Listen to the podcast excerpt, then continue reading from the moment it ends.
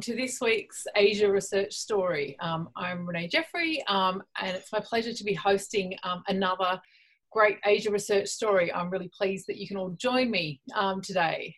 I'm really thrilled to be talking today to one of our fantastic and unbelievably energetic PhD students. Before I introduce her, I'd like to acknowledge the traditional owners of the lands on which we're meeting, watching and participating in today's event. Today I'm on the lands of the Jagara and Turrbal people, and I pay my respects to their elders past and present. As always, I welcome everybody who's joining us live on Zoom.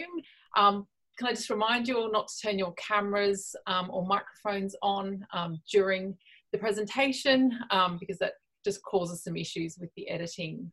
And there will be a short Q&A at the end of the session. Please submit your questions using the chat function, and don't worry about waiting till the end. It's really nice for us to have some ready to go when we get to the Q&A part of the session. We'll be over on Twitter later in the afternoon to continue the conversation, and our hashtag is ResearchingAsiaStories.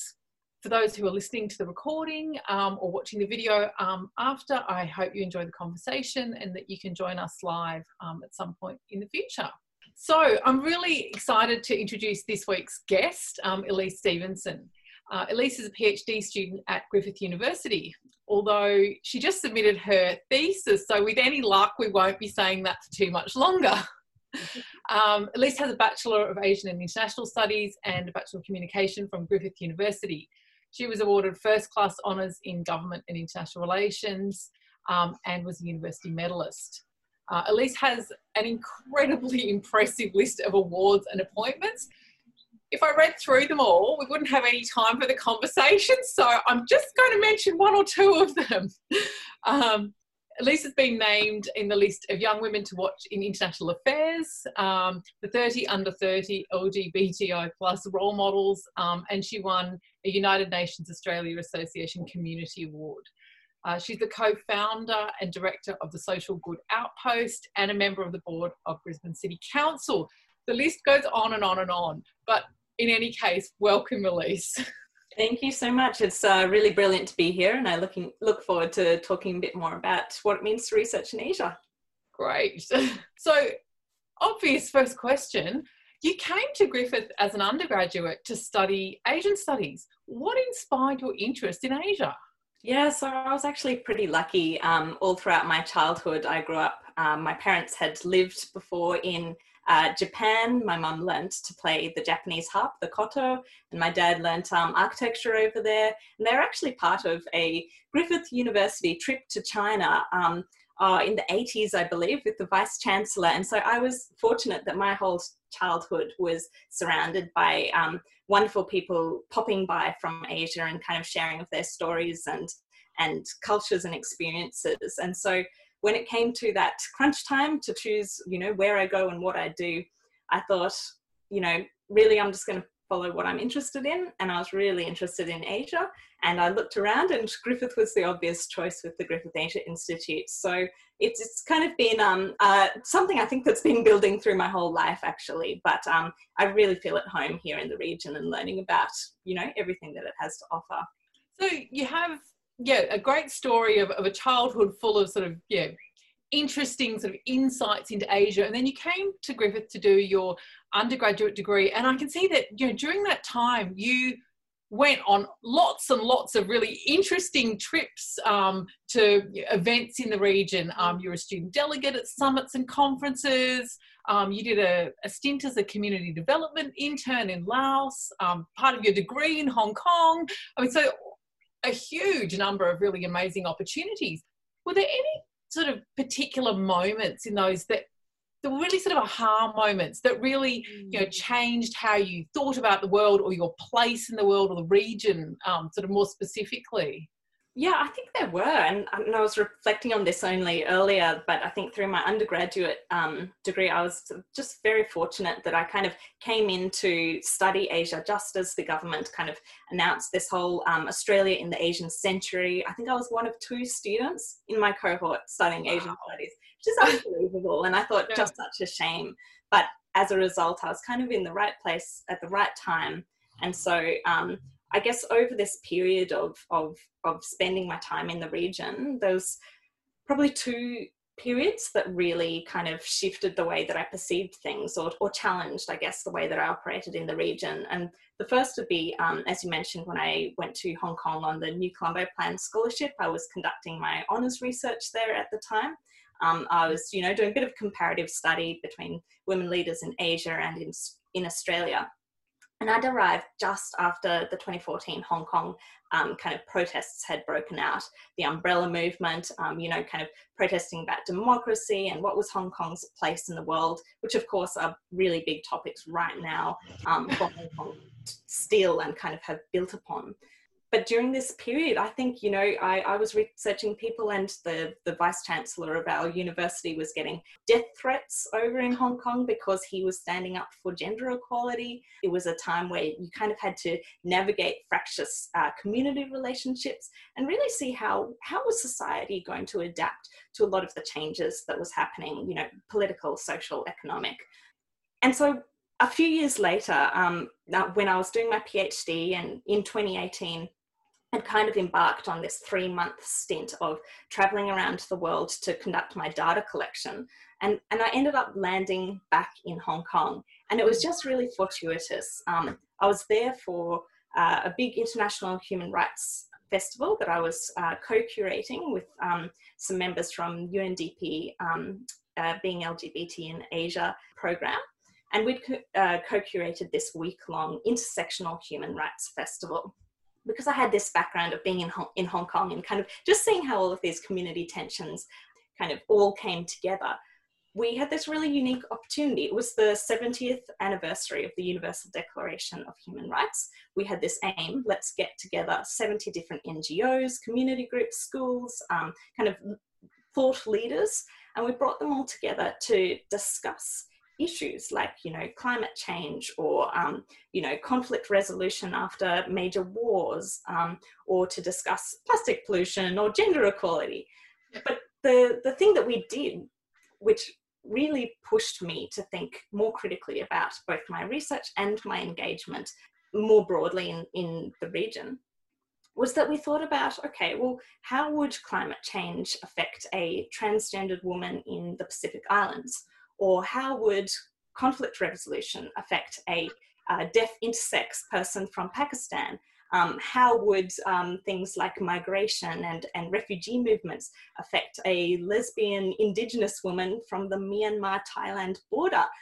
We actually even had, as one of our speakers, the first openly gay prince in the world from India, which was Prince Manvendra Singh Gohil. And we just got to talk about all of these issues on so many different levels and really unpack this idea, because, you know, I might be talking about human rights right now, but you can apply it to any sphere of research or your work. And basically this understanding that what is human rights for me isn't the same for others. And I think that couldn't be more timely right now in this moment where, you know, we're having all kinds of race relations happening across the world. And I think that that was a really big eye-opener for me of when we're conducting research, when we're out there and engaging with communities, whatever kind of research or engagement we're doing, we have to make sure that we're coming at it from multiple angles to kind of get the most holistic picture and ultimately provide the best solutions, which is really what I've tried to do in my research and kind of career since then. Yeah. Oh, so that's a great segue to the next sort of thing I wanted to ask you about, to do with your career, because your career has really combined lots of different things. You've got some academic work there, but with diplomacy, consulting, design work, and so on. Somebody might look at what you've done and think, oh, wow, that person's a bit hyperactive. And maybe there's a bit of truth to that, but maybe there's a bit more to it than just being, you know, intellectually hyperactive and interested in lots of different things. So the title of your Asia story today was Antifragility in Academia, and this, I'm guessing, is a reference to the book Antifragile, Things That Gain from Disorder by Nassim Nicholas Taleb. What's that book about, and how's it influenced how you've gone about sort of making choices about how to construct a career? Yeah, so I think I was in Hong Kong actually during my research when I first read Antifragile. Definitely worth reading if you're interested in basically how do we grapple with a world full of uncertainty. And for me, what I kind of saw was I was at this point, I was about to finish my honours research, I was about to launch out there into the world. You know, there was a bit of professional and personal uncertainty of where were things going. And in fact, if you look at the research now, you know, kind of this generation is pitched to have at least 5 different careers, over 17 different jobs in their lifespan. There's no way that the jobs and the careers and even the forms of work that we always thought were guaranteed and for sure, there's absolutely no way that that will continue. And COVID-19 has really proved that, you know, all of the things that we thought were a certainty are kind of no longer there, or they've gone out the window. Mm-hmm. And so I think that during this period of assessing, you know, where was I going to go next and what was I going to be able to have the most impact in, I really kind of clung to this idea of antifragile, and I think Nassim, he talks about it in a really nice way, and he describes fragility as, you know, if you basically you know, apply a lot of stress and pressure and uncertainty to something and it breaks, that's something that's fragile. If you apply a lot of stress and pressure and you know, uncertainty to something and it stays the same, that's resilience. But if you apply a lot of stress, pressure and uncertainty to something and it grows and gets better, that's the anti-fragile. And so when people are always talking about how we need to build, you know, resilient research, we need to build resilient communities, resilient business, I just think everything. You know, we don't actually want things to bounce back. We want them to bounce forwards. So this is all about how we evolve, how we adapt, and how we basically apply flexible mindsets to all that we do. When I was kind of at this point, therefore, of launching into my PhD, and I had, you know, very fortunately, the brilliant advice of my mentor at the time, basically said to me, you know, during this time, what's going to be most important is establishing your personal credibility. And that kind of deep credibility, that adaptability and that flexibility is therefore underpinned kind of my research trajectory and my approach to the way that we do academia. At this point, that's when I kind of both delved into the PhD and fortunately partnered up with my sister, who was at a similar time of kind of making a lot of change, to found Social Good Outpost, which is a design and strategy firm that works across Australia and Asia Pacific. I think the kind of outset of that is that we really need a lot of good ideas when it comes to academia.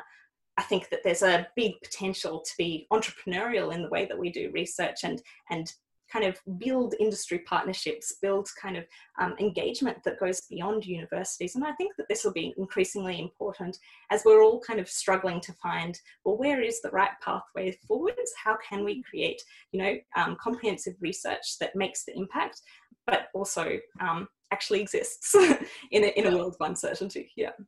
So why pursue the academic path in that? Academia is not what it was. You know, it's certainly not the, you know, get your tenure job for life and do the same thing for, you know, 30, 40 years. It's right now we're seeing the extreme fragility of the university sector and so on. And so much of what you do is outside the university sort of realm. So why pursue academia with all the other stuff? Yeah, I think that this is one of the really important parts of being agile and being impactful in academia. And I suppose if I had have just pursued a path of academia as I have, you know, I've published, you know, the number of required number of publications, and I've done all of the other extra stuff. It's just that I've tried to add a little bit on top. And I suppose that it's what you add on top that really brings the value to what you do in academia. From my perspective, kind of when we're looking at these sorts of things, I've always tried to look at, well, what will kind of add to each other. So for instance, my research, my PhD in women's leadership in international relations, it required building really extensive relationships and partnerships with kind of the organisations I was working with in order to be able to effectively, you know, be observational, kind of on ground all across the world, to really understand, well, what was the circumstances like?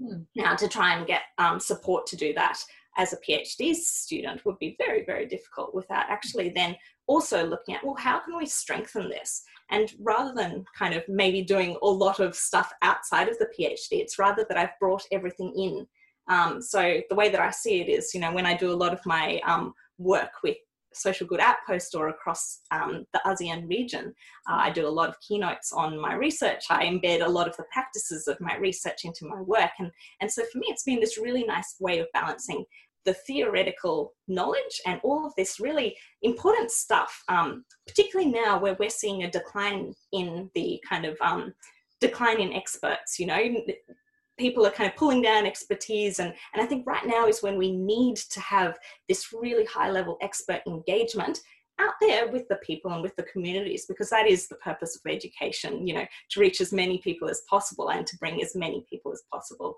towards on that journey.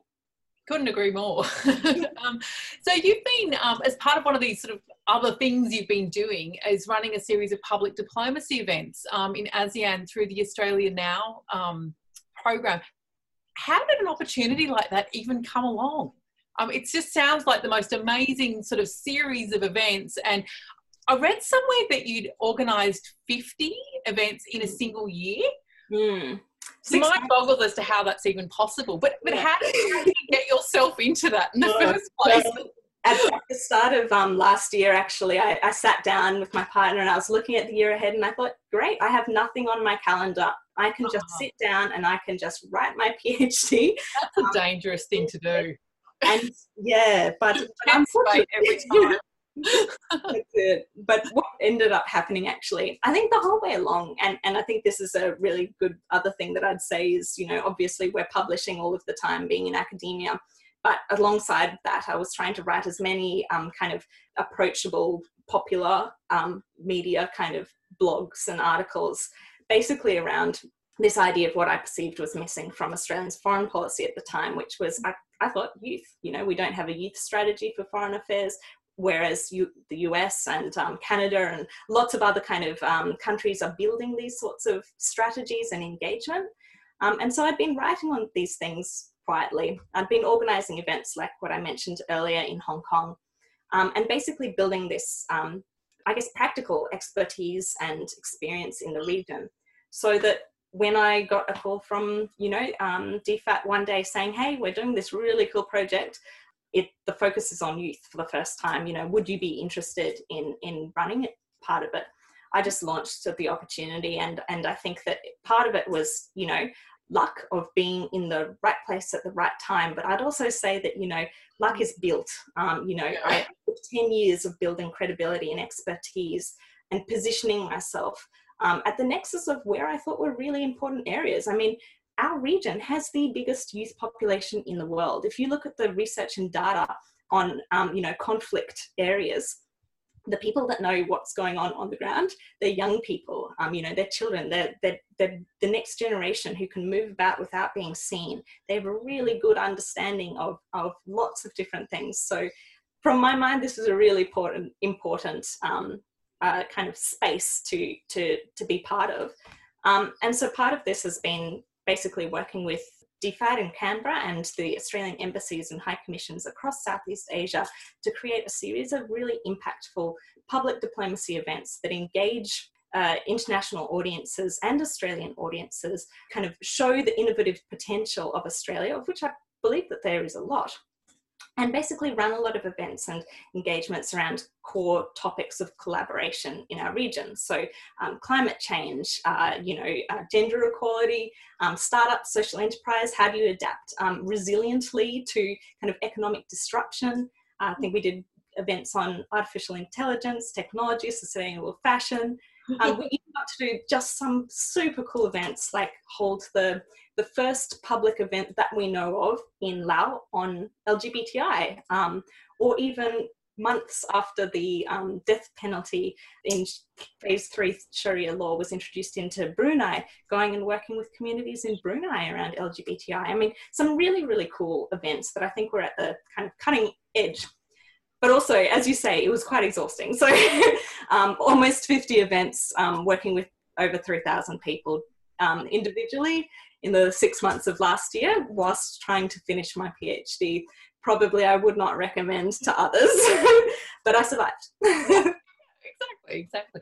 Do you think, I mean, obviously there would have been, but significant political challenges involved in running these sorts of events, and running events, you know, young people who want to be challenging the status quo, but that status quo has a lot of power and can do a lot of harm as well. So how did you balance that need to allow, you know, young people to really challenge you know, people in positions of power and established views and values and things, but in a way that didn't sort of put them at risk?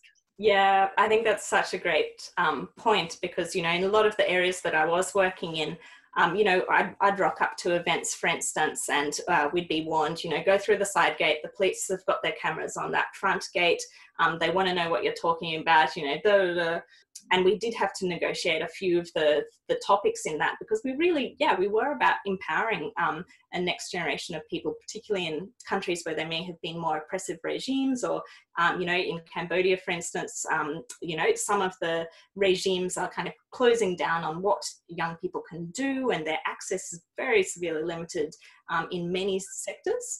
But what I did find was that, you know, business and the creative industries were the places where young people would go into and make change. And I just found it so fascinating, you know, when we're thinking about how do we empower any generations of or groups of marginalized or minority people, often we think, oh, you know, if they're not in politics or if they're not in that, therefore they're not making change, or they're disengaged, or there's no even potential for us to engage with them, because who are they? What are they doing?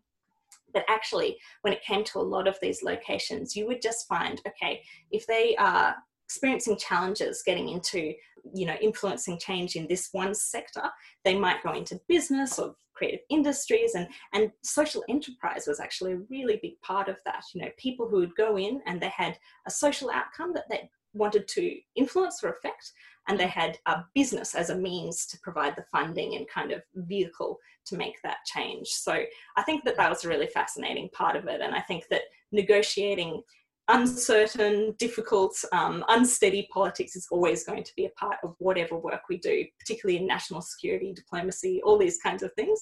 But there are immense opportunities. And I think that's one of the beauties of giving opportunities like this to people who are seeing things differently or have different connections and can maybe make a different inroad to work with communities.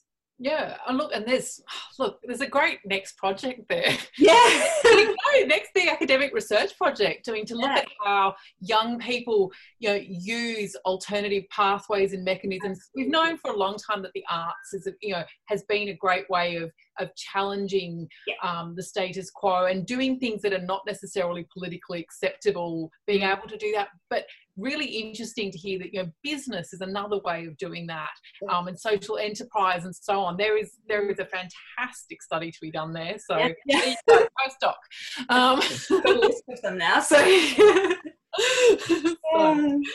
Look, you just had an article out in the European Journal of Politics and Gender, so congratulations, a, you know, formal academic sort of tick in the box, if you like, and it's called Invisible While Visible, an Australian Perspective on Queer Women's Leaders in International Affairs.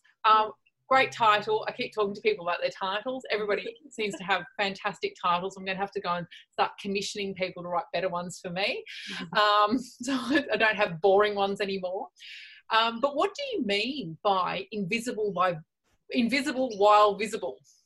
Yeah, so if you know anything about women in international affairs or the research on women in international affairs, you'll know that there is not much out there. And in fact, in the history of our international relations, women have frequently been sidelined, totally excluded, or essentially not seen as a useful category for analysis.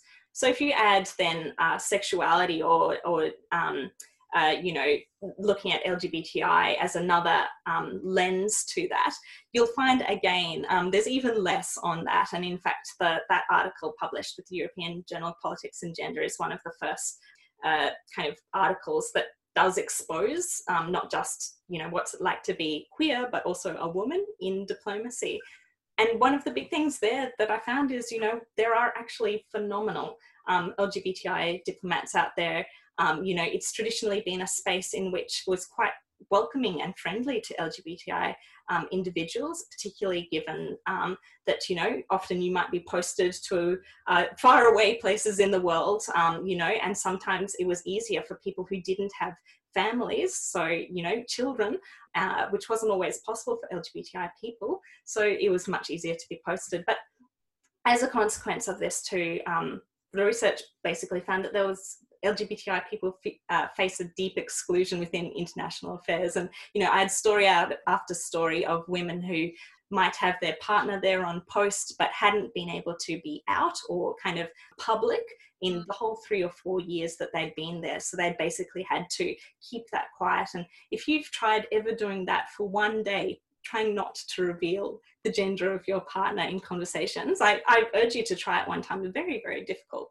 So essentially, you know, this concept of queer women being in these really highly visible roles, often under immense scrutiny, you know, very important, high stakes, all of these kinds of things, and yet still not being fully seen, not being able to be fully seen, and that being kind of a really big part of their experiences. The other thing I would say that was really interesting from the research was that even the heterosexual women that I interviewed kind of found that they were frequently typified as if they were gay, which to me was this kind of, I don't know, emblematic of othering, that maybe women, you know, if they had short hair, if they were single at post, if they were just a senior person in leadership, they must be gay. And so I also thought that was quite interesting as a bit of a finding there.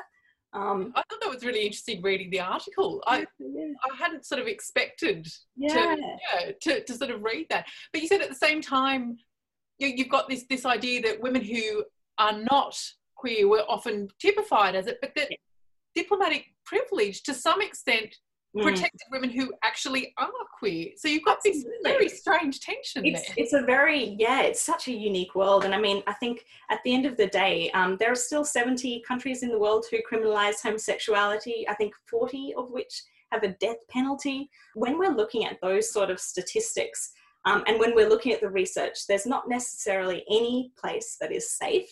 For instance, even the United States 2 years ago, basically stopped issuing partner visas to LGBTI people unless they were married, which of course has all kinds of implications.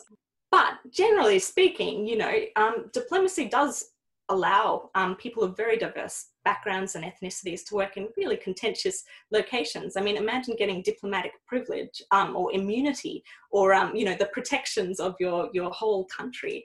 And so I think that there's kind of this really interesting dynamic there, and actually one of the findings that I talk about is, you know, in my research, in some cases women, queer women, were kind of the best capable of fulfilling the roles of the diplomat, given that diplomacy still relies on, you know, a dual role of a diplomat plus their spouse in order for the whole thing to function and work.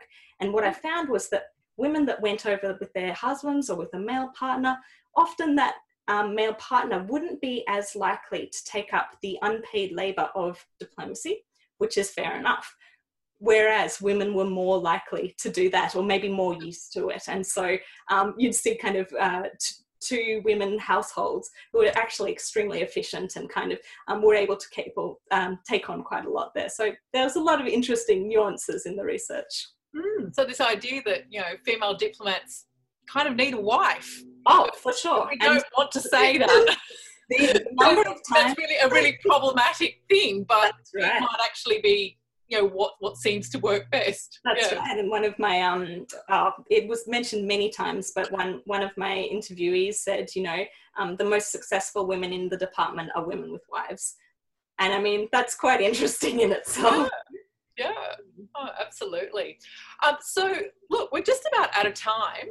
So if anybody has any questions they'd like to ask Elise, please post them on the chat. I have an obvious question to finish up from me, and that's what's next? What's the plan? Insofar as there can be one in this sort of uncertain time. Yes, well, it is something, but I think I'm really excited about this next phase. And, you know, as we talked earlier about this notion of anti-fragility, fortunately, in a way, I feel like I've been in training for the last 5 years of exactly this moment. And so for me, you know, research, I absolutely love it. I think there's just so much value going forwards. And so I'm definitely keen to pursue postdoctoral research. And I'm currently looking at a few different things in there, from kind of the research that you mentioned before, looking at space, women in space, a few other kind of frontier elements of international relations.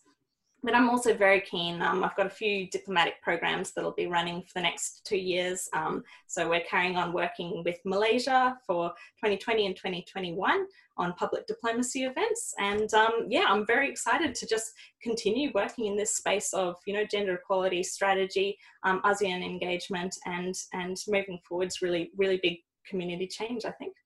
Wow. Well, that all sounds brilliant, and we can't wait to see what you do next. So thanks for joining us today, and for a really, really fascinating conversation, and just yet another sort of these Asia stories that really highlight how you can really carve out a very unique individual pathway in this sort of, you know, academic life. I don't think anyone's story has been even remotely similar so far in the series.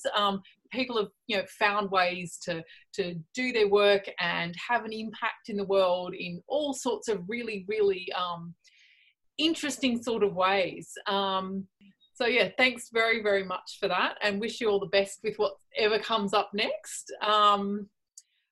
Next week, I'm going to be talking to Dara Shah about Indian women migrant workers and about female entrepreneurs. So I hope you can join me